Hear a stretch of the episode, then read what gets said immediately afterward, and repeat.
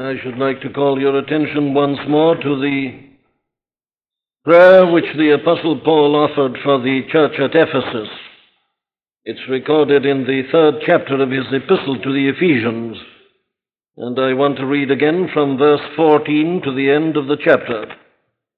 For this cause I bow my knees unto the Father of our Lord Jesus Christ of whom the whole family in heaven and earth is named, that he would grant you, according to the riches of his glory, to be strengthened with might by his Spirit in the inner man, that Christ may dwell in your hearts by faith, that ye, being rooted and grounded in love, may be able to comprehend with all saints what is the breadth and length and depth and height, and to know the love of Christ which passeth knowledge, that ye might be filled with all the fullness of God.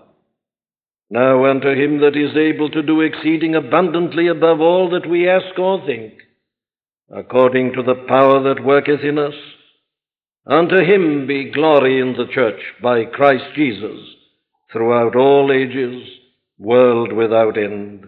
Amen. Now, in our consideration of this great prayer, we have come to verses 18 and 19. May be able to comprehend with all saints what is the breadth and length and depth and height, and to know the love of Christ which passeth knowledge, that ye might be filled with all the fullness of God. We come here to the matter which the apostle rarely has had in his mind from the very beginning. We have seen that he has offered a number of petitions for these Ephesian people. And uh, it is with this matter which we are now going to consider in his mind that he has offered the various other petitions. They were preparatory. They were essential as preparation. But uh, they are not ends in themselves. They are designed to lead us on and to bring us to this. He has prayed, for instance, that uh, God, according to the riches of his glory, would strengthen them by might with his spirit in the inner man. He prays that that may happen that Christ may dwell in their hearts because if that happens, they will be rooted and grounded in love. But why is all this necessary? It is necessary in order that they may be able to comprehend with all saints what is the breadth and the length and the depth and the height, and to know the love of Christ which passeth knowledge. This is the thing, I say. This is the grand objective. We are therefore this morning, if I may so put it, uh, standing upon the heights of God. In our minds, in our thoughts, and in our meditation and contemplation. There is nothing higher than this. This is the highest thing of all, so God grant us His Spirit that we may realize uh, where we are. We are in a very rarefied atmosphere. We are in a place where, alas, we are uh, not very accustomed to. For we are most of us content to spend our time in the lowlands and in the dull plains uh, with the mists and all that characterizes life at that level.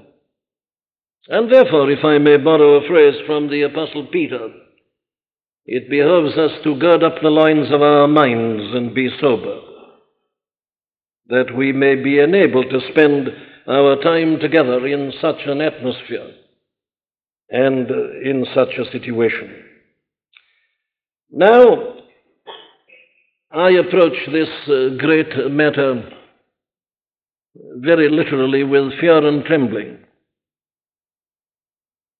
Those of you who have uh, ever read about this great passage will discover how all who have ever essayed to deal with it and have attempted to expound it have obviously been conscious of the same inadequacy as I am aware of myself. And that is why they give one such little help. There are certain passages of Scripture where there is an abundance of help. The commentators and expositors uh, expand themselves and spread themselves. They've got so much to say. But it is interesting to notice that when you come to a passage like this, how little they have to say.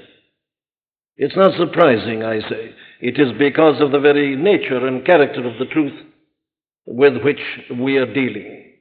And therefore, as we approach it together, we must all realize that this is a subject which you cannot divide and analyze into your neat little categories and compartments and have it all cut and dried.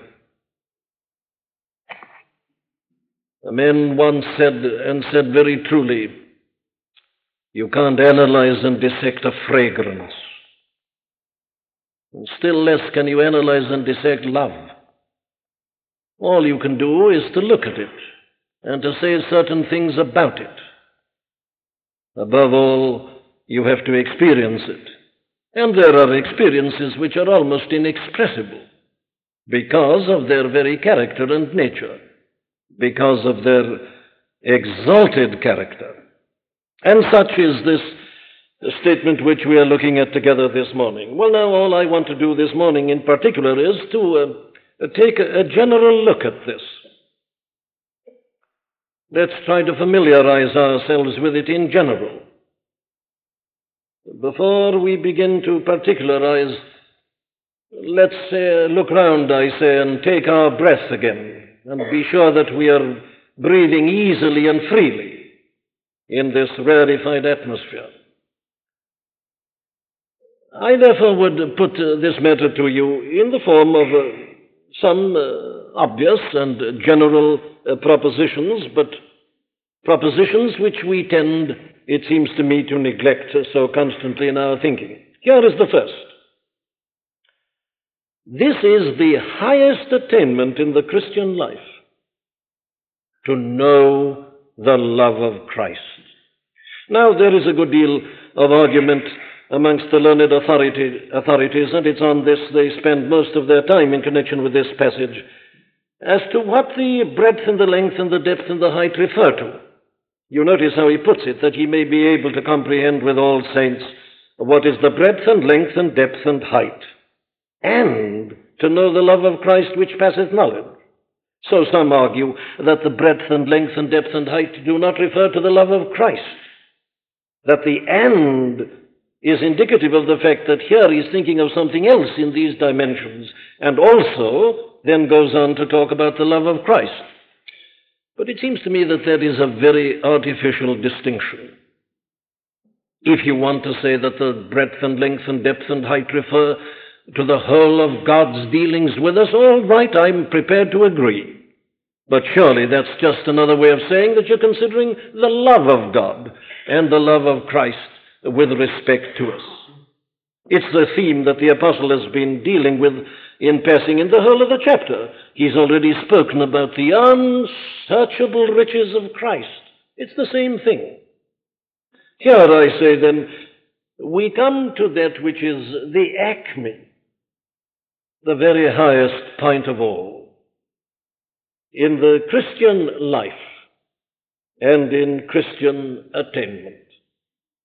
Let us observe that what he's dealing with is not our love, but his love to us. We've already been dealing with our love when we were looking at the phrase being rooted and grounded in love. That we saw was our love to God and to our fellow men and to the Christian life and to the law of God and so on. Now it's no longer that. That was necessary in order to bring us to this. And this is the realization of and the knowledge of His love to us. Now, uh, another point is obviously necessary just here. There may be some who are saying to themselves at this moment, but uh, surely You can't be a Christian at all without knowing the love of God and the love of Christ towards you, which is perfectly true. You cannot truly be a Christian without knowing that. If you believe that Christ has died for your sins, well, you must of necessity believe in the love of God and the love of Christ to you. He would never have given himself but for that. So there are many people who think that you start with this love. But clearly that is uh, not an explanation of what we are dealing with here. The apostle is writing to people and praying for people who are already Christians. They have already, as he reminded them in the first chapter, realized that, in whom ye also trusted, after that ye heard the word of truth, the gospel of your salvation, in whom also after that ye believed, ye were sealed with that Holy Spirit of promise. Very well.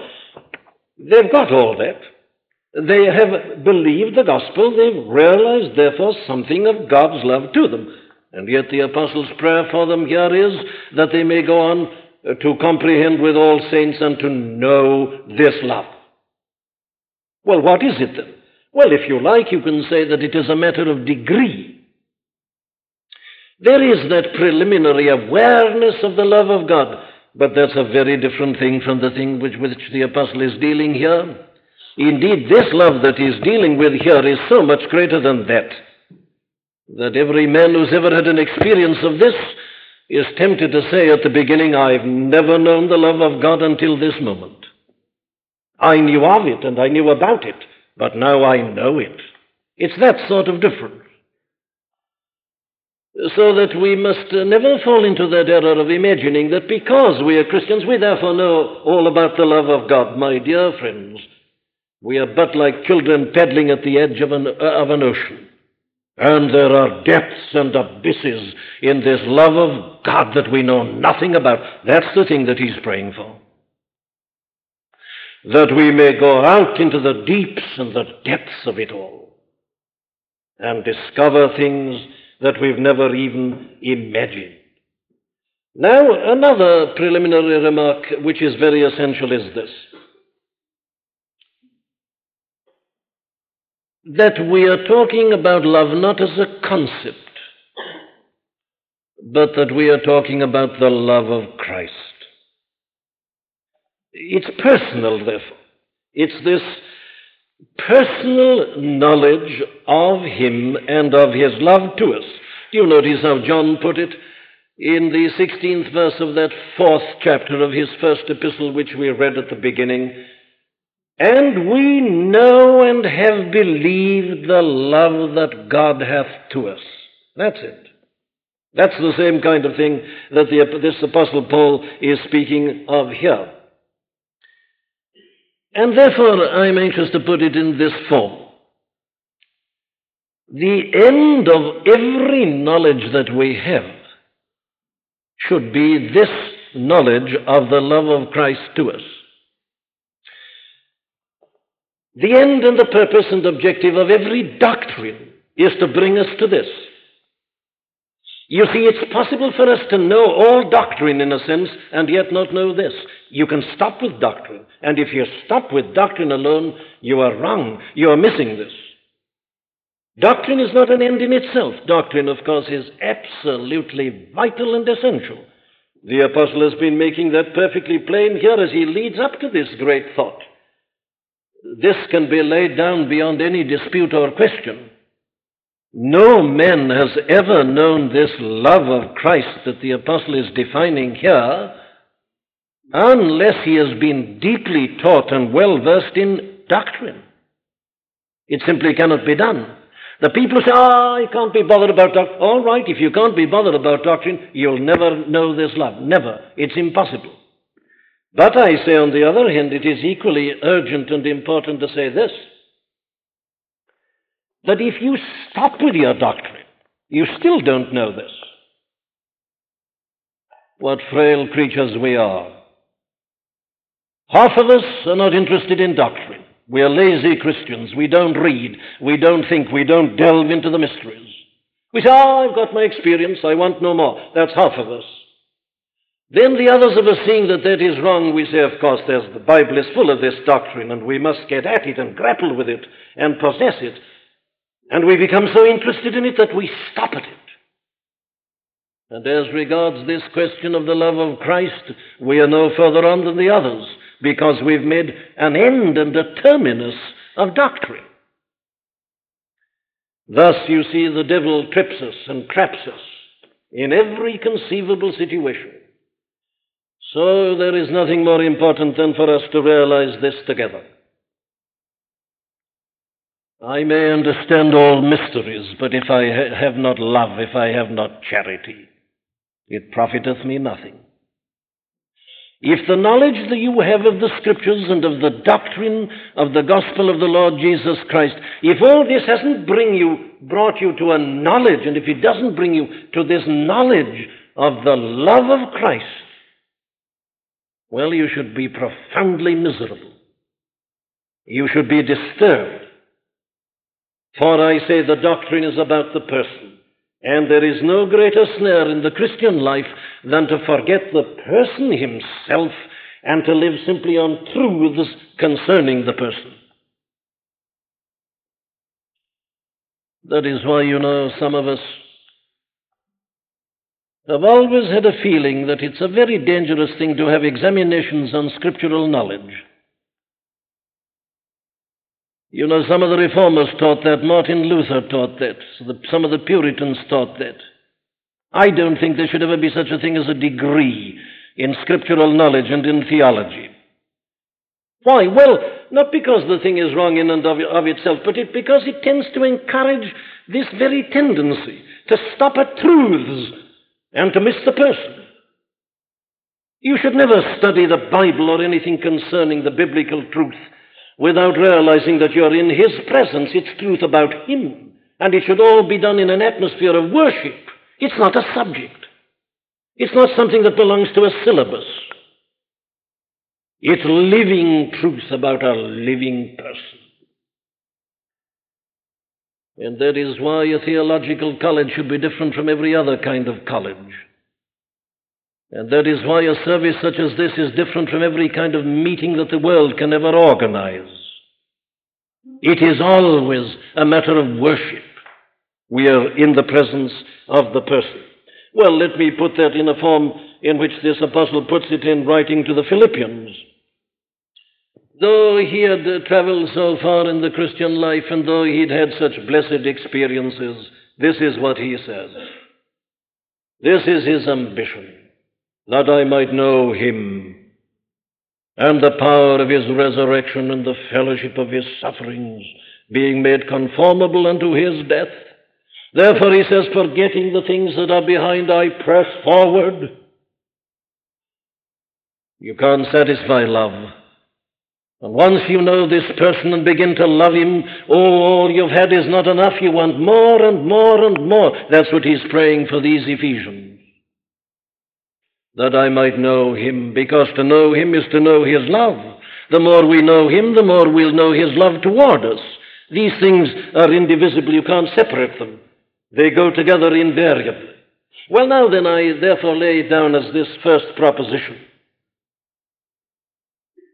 that this is the goal of all our Christian endeavor to know this love of Christ, which passeth knowledge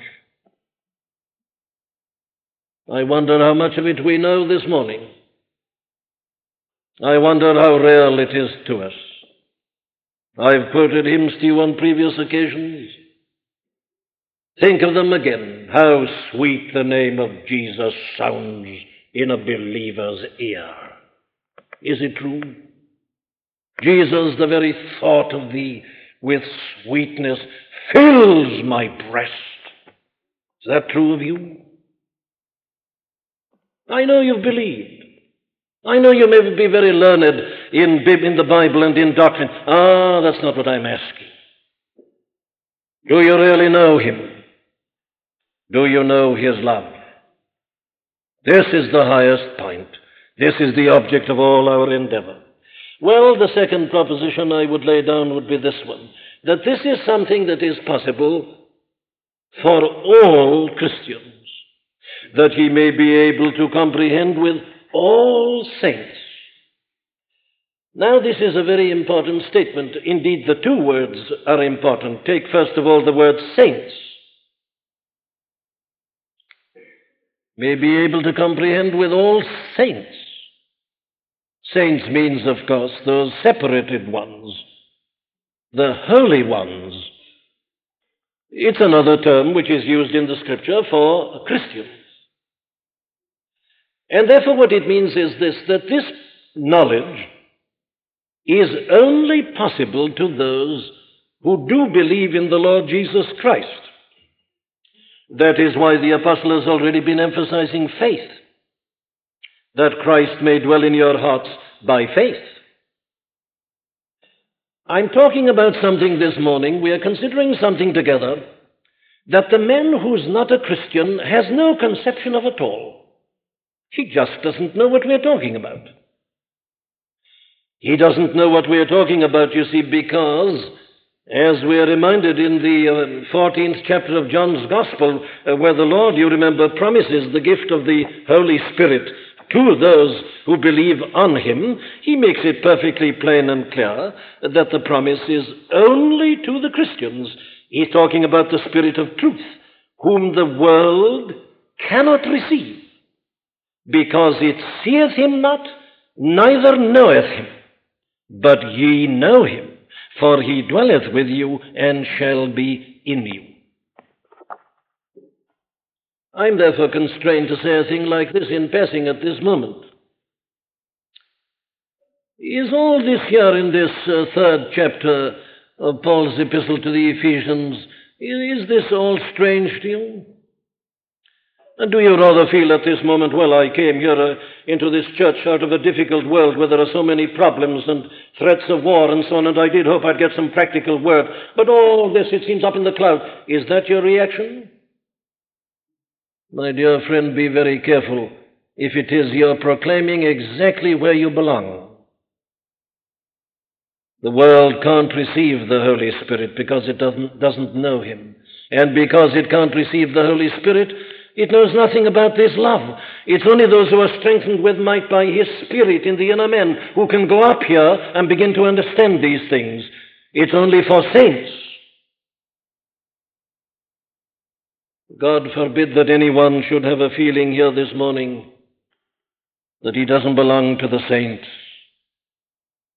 that he's a stranger in the midst, that though he may have the form of godliness and of Christianity, that he really doesn't enter into it all. There is something secret about this. It's a secret that is only enjoyed by the Lord's people. You know the Bible's full of this. Listen to it in the book of Revelation, for instance. Listen to this word uh, to the church at Pergamos in the second chapter of the book of Revelations, verse 17. It's the Lord Jesus Christ speaking. To him that overcometh will I give to eat of the hidden manna, and will give him a white stone, and in the stone a new name written, which no man knoweth saving he that receiveth it. The hidden manna. The white stone with a name written on it that nobody can understand. They can see the lettering, but it means nothing to them. Ah, and none understand it uh, save those who truly receive it. This is the secret of the Christian. This is a secret love that nobody else knows anything at all about. There is a great affection between two persons, and they've kept it a great secret. They're enjoying it, their hearts are ravished, and nobody else knows anything at all, and they're enjoying the very secrecy of it in a sense. That's the character of this love about which we are speaking. The world knows nothing about it, it's only saints. It's only those who've been separated from the world and brought into the kingdom of God's dear Son, but they are given to enjoy the secrets and to feast on the hidden manna. I have food to eat, says our Lord to his own disciples on one occasion, that ye know not of and that the world doesn't know of. The hidden manna, the secret name. Very well, it is only for saints, but I do want to add and hasten to add that it is for all the saints. I've been saying this before in dealing with this section. I must say it again because I'm well aware of the subtle danger of our uh, holding on to certain relics of that completely false Roman Catholic teaching, which says that only certain Christians are saints. You see, in the Roman Church, all Christians are not saints, only the people who are canonized, and they are very exceptional and unusual people. They're called Saint so and so. But here we are told that we're all saints. The apostle writes to the saints that are at Corinth and at Rome. All Christians are saints, separated people. Yes, and this knowledge, therefore, is for all saints. If you uh, accept that uh, Catholic idea of piety and of the devotional life and of the Christian experience, well, then you will say, well, of course, this kind of thing that you are talking about there in that third chapter of Ephesians is very wonderful, uh, but um, it's only possible for those who go out of the world and give up their professions and become religious, by which they mean that you forsake uh, any secular avocation and you enter into a monastery, you become a monk or a nun or a hermit, and you take up religion as the whole being of your life. And then they say, no doubt, after years of that, after years of fasting and sweating and praying and isolation and segregation of yourself, you arrive at the knowledge. This slow, prolonged process. It's a complete denial of what the apostle is saying. All saints Probably most of these people at Ephesus to whom Paul was writing were slaves. But he wants them to have it, he wants them to know it, he wants them to enjoy it. I want you, he says, with all the saints in all the churches throughout the whole world, to begin to comprehend all this and to know it and to enjoy it. It's for every single Christian. I'm emphasizing it for this reason. I'm so afraid that somebody may be listening to me and say, oh, well, that's very wonderful, but of course he's a minister. He's got time to spend in his study, and I have to set out in the morning at 8 o'clock. I go to business. I'm hard at it. I have to take my work home with me. I have no chance. That's the very lie of the devil. We all have the same chance. It's as possible for a man to waste as much time in his study as it is anywhere else. And you can be busied with other things even there. No, no, thank God. This is something that is for all saints. Whatever our position, whatever our situation. And if we don't know anything about it this morning, if we haven't enjoyed it as we ought, I hope you'll go out of this service profoundly dissatisfied with yourself. And that you'll give yourself no rest nor peace until you have enjoyed it. It is for us to be able to take the language of this apostle and the saints of all the centuries and appropriate it and say, This is true in my life and my experience. And if we are content with anything less than that, we are virtually telling God to his face that we don't believe his word and that we are content with what we've got, as long as we're in the church anyhow, somehow, and are better than those people who are outside. Ah, we are all right. There is nothing so dishonoring to God and His Word as that self satisfaction, as that contentment to remain but babes in Christ, as that failure to scale the heights and go up onto the mountain top of God's love. It's for all saints. Well, now then, let me come to my third principle.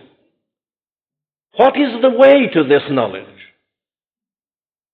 How can we ever hope to have this awareness of Christ's love to us? Now, here is the interesting phrase having been rooted and grounded in love, that he may be able with all saints. Unfortunately, this authorized translation is not good at this point. The apostle didn't say that he may be able. He said that you may be fully able. fully able. He deliberately chose a word which had that extra meaning. Not that you're able, but that you're fully able. Now, if you like, you can translate it by the word strengthened. That you may be strengthened, fully able to comprehend. In other words, the apostle here once more does something that he's already been doing in this section. He gives us the impression that there is a difficulty about this matter, that it is not something about which you can say it's quite simple. No, no. He's already prayed that we may be strengthened with might by His Spirit in the inner man. We must be strengthened. Here he says it again, that you may be strengthened, may be fully able. It's not easy and simple. We need strength and power and ability before we can know this. Why is that so? Well, the figures we've already been looking at really answer the question. We need to be strengthened. We need to be made fully able by being rooted and grounded in love. Why? Well, for this reason. Because of the weight of God's love which we're going to bear. Love is a very powerful thing. Love is not something weak and flabby and sentimental. Love is dynamite. Love is power. God is love. And all his might and majesty and power are in that love. And when you feel the love of God, you're feeling something of the might of God and the weight and the eternity of God.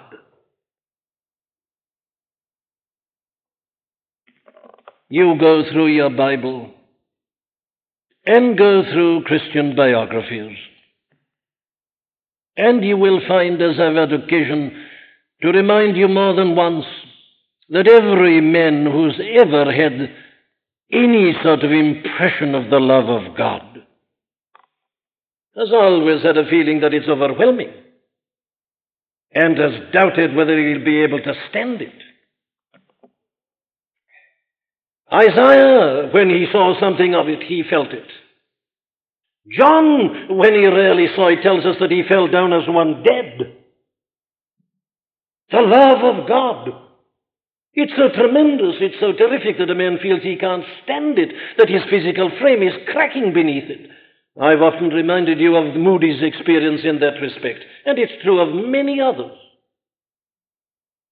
You will read of Christian people when they've suddenly had an awareness of this love of God. Some of them have literally fainted. They've just fainted off and have become unconscious.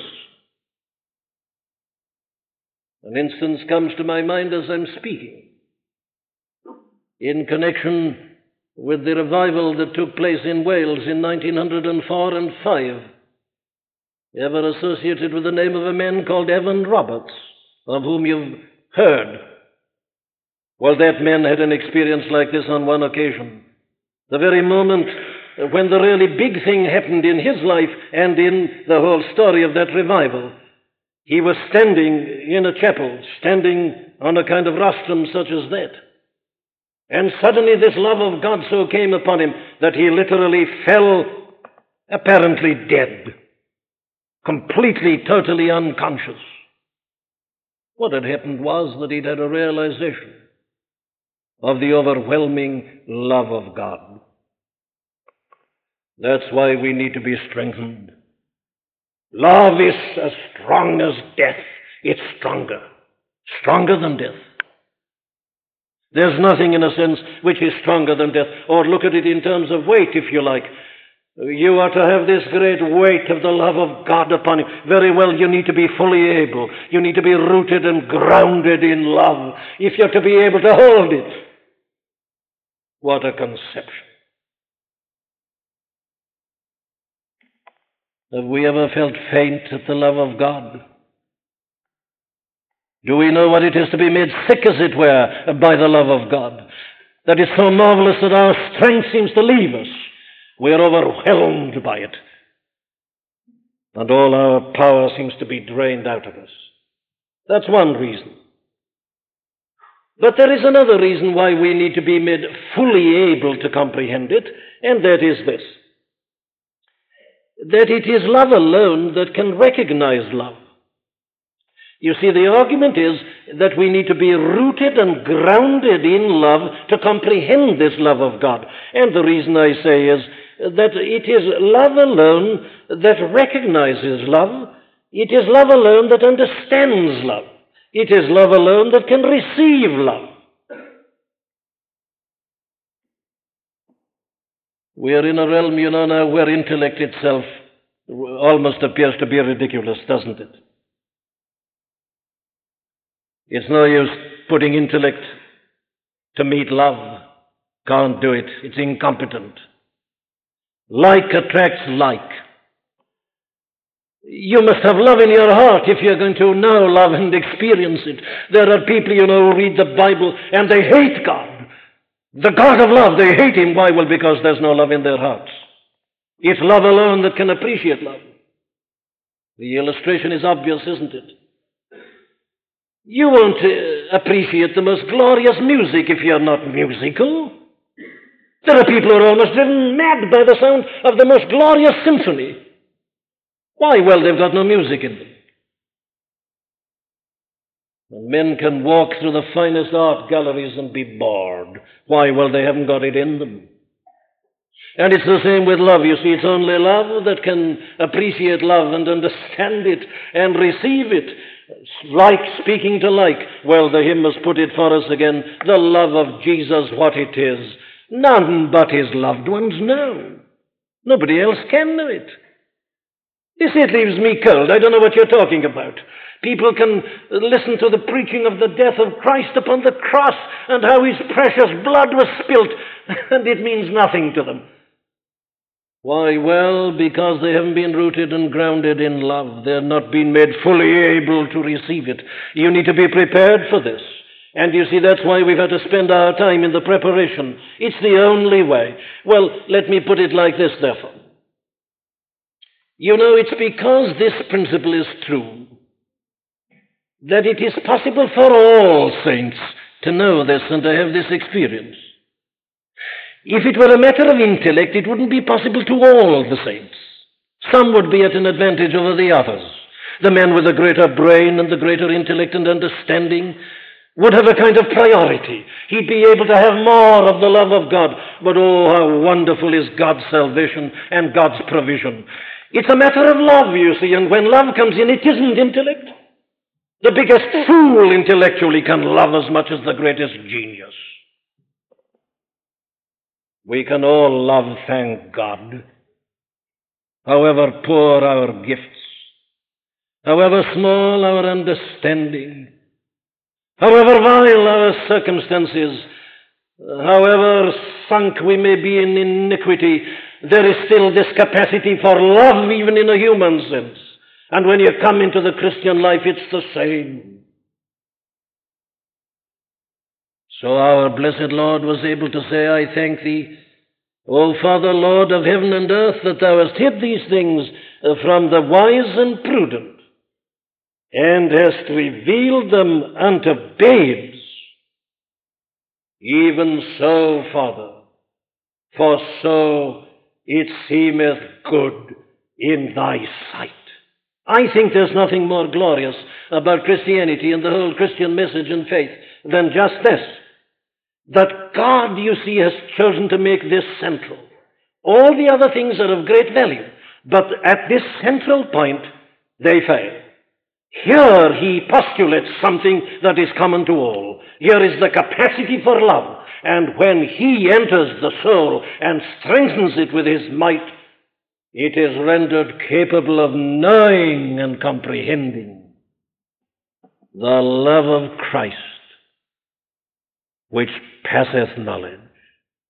Isn't this wonderful, therefore, that we are made able, not in terms of understanding primarily, but in terms of our loving and of our love, being rooted and grounded in love. And so it becomes possible that this should be a universal experience. And lastly, I seem to detect this in this argument of the apostle. That ye, having been rooted and grounded in love, may be able to comprehend. Uh, he seems to be getting a little confused, you feel at first. If you're already rooted and grounded in love, says someone, what more do you need? Ah, here is a great biblical principle. Our Lord, on one occasion, with respect to the question of receiving the truth, put it like this in an aphorism Unto him that hath shall be given, and he shall have abundance. But unto him that hath not shall be taken away even that which he seemeth to have. Ah, says someone, that's typical biblical paradox. Unto him that hath shall be given. Nonsense. If he's got it, what does he need? Ah, but what blindness it is to speak like that. Here is the principle. The more you've got in the Christian life, the more you'll get. And you can't get this great and ultimate love without having love. So you see, the thing goes on, it becomes progressive. It's a kind of geometric progression, not an arithmetical progression. The more you have, the more you'll get. Indeed, if you haven't got something, you'll get nothing. Unto him that hath not shall be taken away even that which he seemeth to have. In other words, here is a man, you see, he says, I'm a Christian, I'm a member of a church. But I don't understand all this that you're talking about, the love of God. Uh, why not? Well, because you haven't got anything.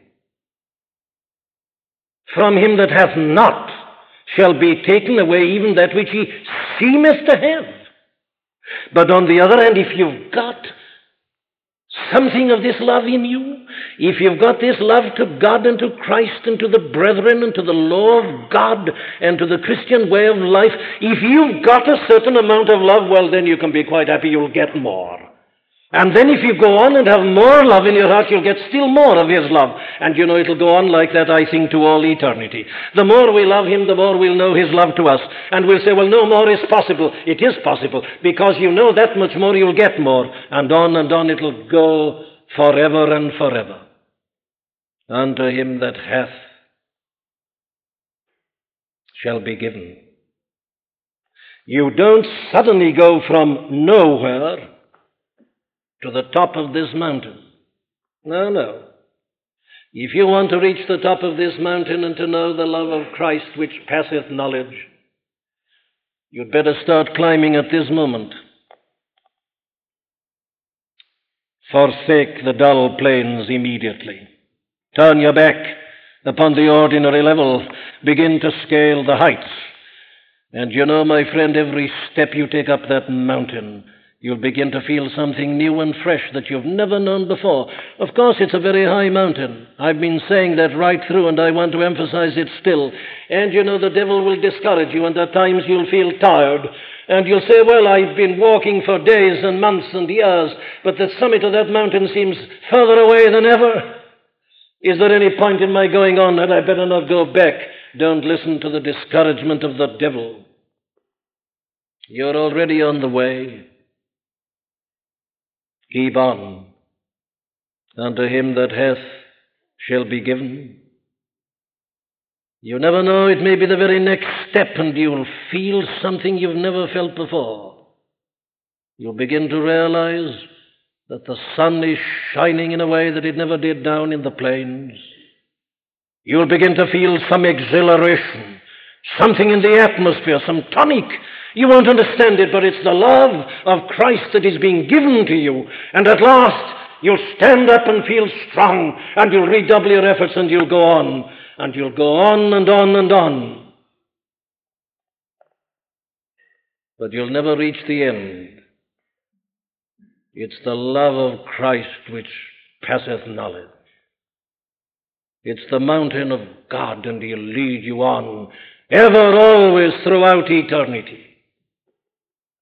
Because God is inexhaustible. His eternal love is endless. But oh, the joy and the wonder and the marvel of knowing the love of Christ which passeth knowledge. We've merely, I say, been surveying the situation. God willing, we will try to go on next Sunday morning to be a little more specific. You notice that there is something said here about the nature of this knowledge. Comprehend and know. And something about these dimensions. Oh, in the meantime, I say, ask yourself the question Do I really know the love of Christ? Seek it. Go to Him, apply to Him. You'll never know His love until you know Him. Ask God, according to the riches of His glory, to strengthen you with might by His Spirit in the inner man, that Christ may dwell in your hearts by faith, that you, being rooted and grounded in love, may be able to comprehend. And you know that prayer is never offered in vain. Trust yourself to His love. He has loved you with an everlasting love. Leave yourself in His hands. Keep His commandments. Do the things we've already considered together. And go on and on and on. Amen.